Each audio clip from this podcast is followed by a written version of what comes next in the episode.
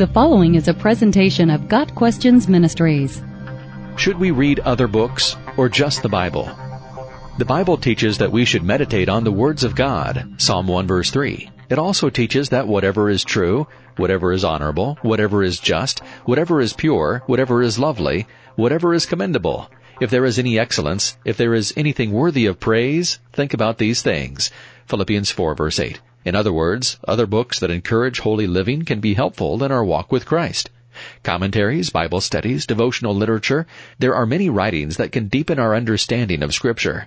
Further, other books are helpful for many practical areas of life. From medical information to car repair, information we need for daily living can be found in books. Third, some fiction is useful for both learning and enjoyment. As long as the book honors the Lord, a novel can communicate truth, just as Jesus did in his parables. 1 Corinthians 10 verse 31 teaches, So whether you eat or drink or whatever you do, do all to the glory of God. This is the standard for the believer. If a particular book is read for the glory of God, then there is a legitimate reason for reading it. Fourth, some books can help us to better understand and reach out to those who do not know Christ. The Bible is clear that we are called to make disciples of all nations. Books helpful in this cause could include language study, cultural analysis, and even the religious works of other religions.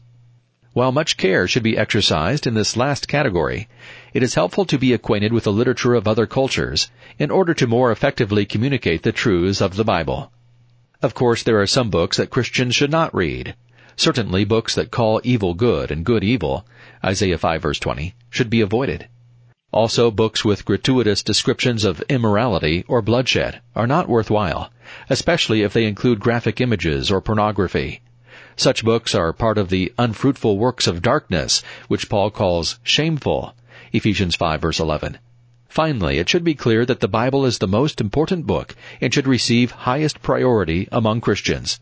Other books can be beneficial and include truth, but only the Bible is God-breathed and inspired. Sometimes Paul appealed to other writings when communicating Christ to others, in Acts 17 for example, but the vast majority of his references are to the inspired writings of the Old Testament.